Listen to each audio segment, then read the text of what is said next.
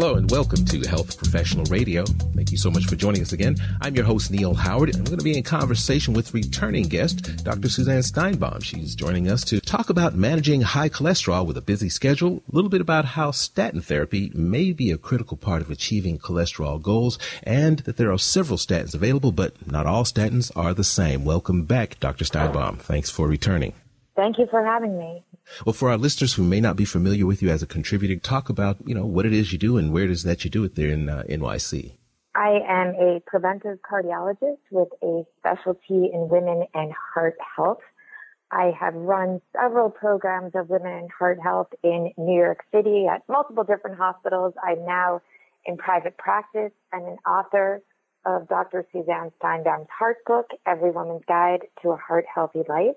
Mm-hmm. And I'm here in New York seeing people live, which is so exciting, but have been able to connect with people all over this country about getting heart healthy in this past year and a half as it's been such a challenging time for everyone. Absolutely, absolutely. Well, let's take it back a little bit and explain to us the difference between good cholesterol and bad cholesterol. So bad cholesterol we call LDL. I always say L, the lousy, the lower, the better. Okay. HDL, happy cholesterol. okay. H for happy, the higher, the better. And really the LDL, we know as it goes up in the bloodstream, increases the incidence of heart disease, mm-hmm. heart attacks, and strokes.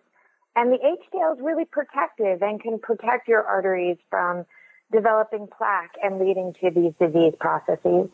Now, most people try and col- control the cholesterol through diet, especially if you know if you're you know a little bit older and understand you know about the French fries and the hot dogs and things of that nature. But um, there are several drugs available, aren't there?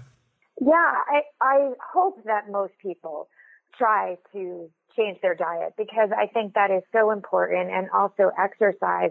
And those two things sometimes can get cholesterol down, but oftentimes it is not enough. And that's when cholesterol medication, statins are really the most protective for preventing heart disease and stroke. And sometimes th- those medications are the most important to start taking. Um, I have a little bit of experience with uh, some troublesome cholesterol. I know that it, it's extremely challenging. Is managing cholesterol usually lead to the use of medication? I have to say that as we get older, and for people who have had heart attacks or strokes in the past, people with diabetes, or multiple other risk factors, high blood pressure, being overweight or obese, and we can't really forget family history. Mm-hmm. These sort of people will have a really hard time getting their cholesterol down just with diet and exercise. And I always tell everyone that the worst thing to do is to ignore it. You can't feel cholesterol. And it is really one of the greatest risk factors to lead to, that leads to heart disease. So ignoring it isn't going to make things better. And that's when I think it becomes so important to just say, okay, I'm going to take a medication. I'm going to take a statin. And really having this conversation with your doctor is, is critical. Um, once your doctor puts you on a medication, if that's the case, and I, I want to just bring this up, 50% of people will stop that medication within the first year, wow. which becomes incredibly scary, especially when many people don't tell their doctor that they're doing this. So communicating with your doctor, having an open dialogue about medication and whether or not it's right for you. And certainly if you intend to stop it for whatever reason, mm-hmm. talking to your doctor is so important. How busy is too busy to pay attention to changing your diet or even being compliant with a medication once it's prescribed. You know, we all have busy lives, and that's just one more thing that adds to that uh, to do list.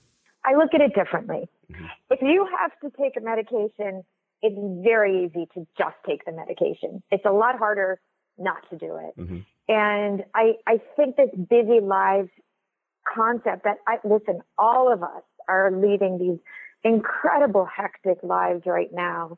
And I think that it's important for us to realize our health is the primary priority. And if we don't put our health first, um, all these other things will never happen. We will get sick. We will not be able to take care of that checklist of to-dos.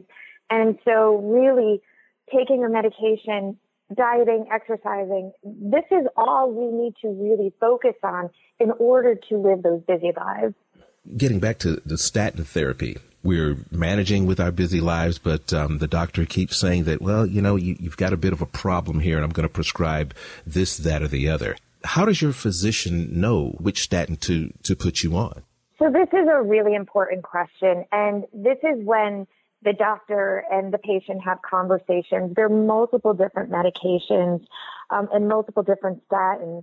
One of the statins called Livalo is something that might be used for people with really complicated medical histories like diabetes and they're on multiple medications and they're older and Livalo might be the perfect statin for that person. Mm-hmm. Um, but there are other statins and many different kinds. And again, having that conversation with your doctor becomes important. Heart disease is the leading cause of death for women here in the United States.